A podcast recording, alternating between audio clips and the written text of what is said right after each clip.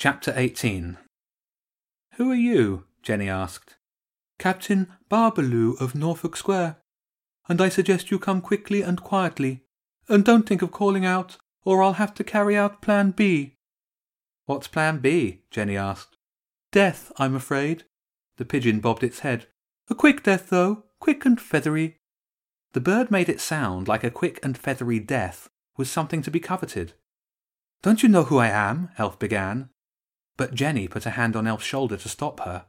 She didn't want to let the pigeons know that Claudia was still alive. Yes, I do, Captain Barbaloo said. You are spies and enemies of His Majesty, and you must pay for your crimes. They won't be paying for their crimes yet.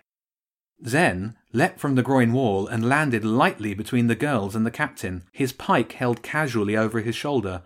Not until they paid me what they owe, anyway. Out of the way, rats, the captain said. This has nothing to do with your kind. Zen didn't reply. Well, not with words. He did, however, whip his pike around at the bird. It was a lightning fast move, and would have taken the pigeon's head clean off had the bird not bobbed it back just in time. As it was, the tip of the pike caught the top of the bronze helmet. When metal struck metal, it made a sound like a tiny bell being rung, and the helmet flew off the bird's head and over the groin wall into the sea. Next time it'll be your head flying off into the water. And before any of you other birds think you can take me, have a look behind you. The captain and a few of the other birds turned their heads. Three more rats had sprung over the groin wall. To Jenny's surprise, they were the three axe rats from the sewer. Their axes were ready in hand, and they were grinning at the pigeon captain. Using the half distraction, Zen took two steps forward and kicked the rear end of the captain hard, like a rugby player converting a try. The bird let out a shriek and lifted as much by the kick as its own wings, took off into the night. The other pigeons took the cue and followed their captain. The axe rats looked at each other and then fell about laughing. Enough, Zen barked. Those birds might be back with reinforcements. Let's get under cover. The four rats and two girls quickly left the groin. At the bottom of the stairs, Zen scolded the girls. Great minds think alike, but next time, think about protecting yourselves before doing any reconnaissance. Birds love open skies. Stay out of them. Those other rats, aren't they the ones you fought in the sewer? Jenny asked. And you've persuaded them to fight with you now? Ah, lassie, Nez said. It wasn't personal, just for money. They're decent lads. As long as you pay 'em well, that is. He scurried off into the dark of the pier, leaving the girls to make their own way back to Elf's house. They did not get all the way back to Elf's, however. Claudia cut them off at the pass.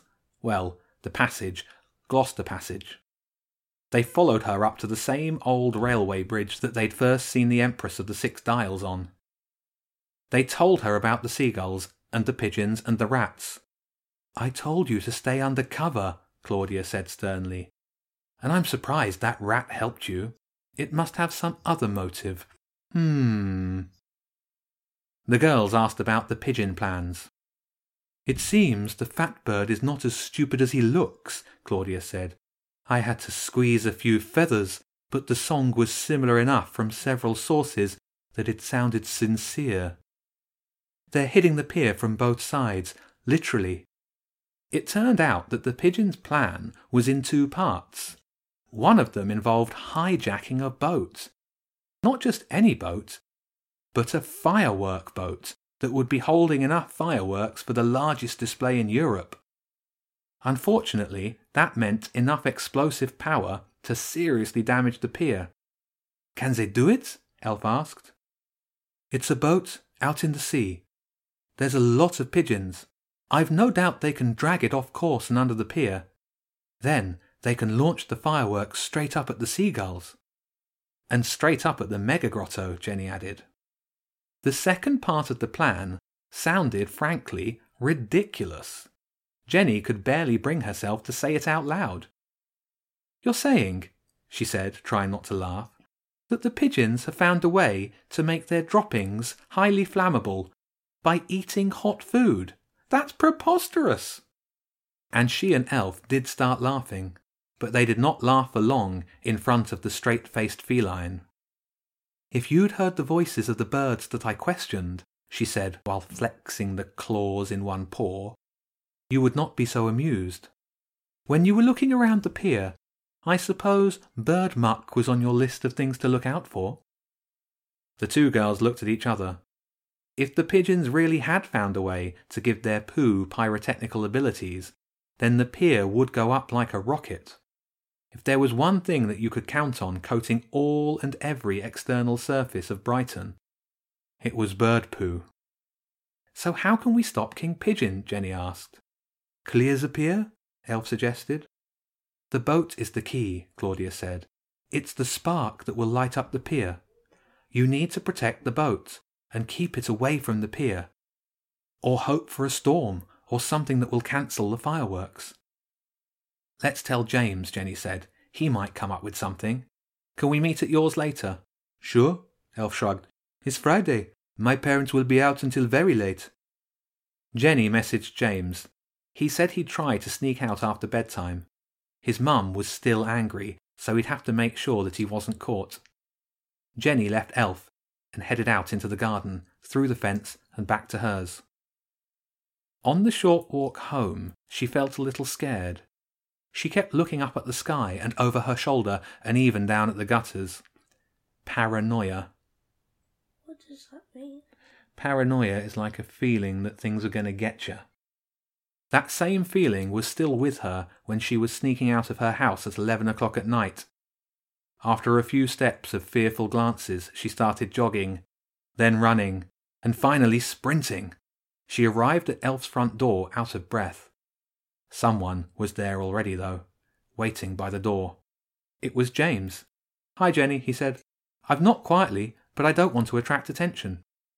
Jenny wanted to get off the street as fast as she could. She hammered on the door until they heard Elf dragging the chair out of the way and heaving the broken door open. Only once she was inside and the door was barricaded again did Jenny feel safe. Elf had made hot chocolate in big mugs that were more like bowls. All three children sat at the big table in the kitchen sipping. Claudia was out again.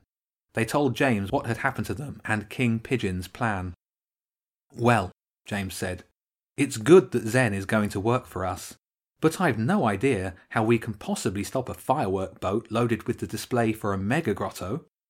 They talked and talked about the seagulls and the pigeons, about rats and cats, about a king under the fort that wasn't interested, and a bunch of starlings that wouldn't help.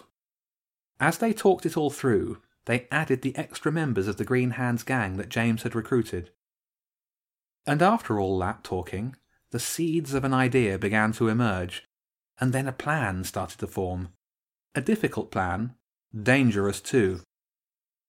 But after they'd worked it out, they all agreed that it was not as ridiculous as flammable bird poo.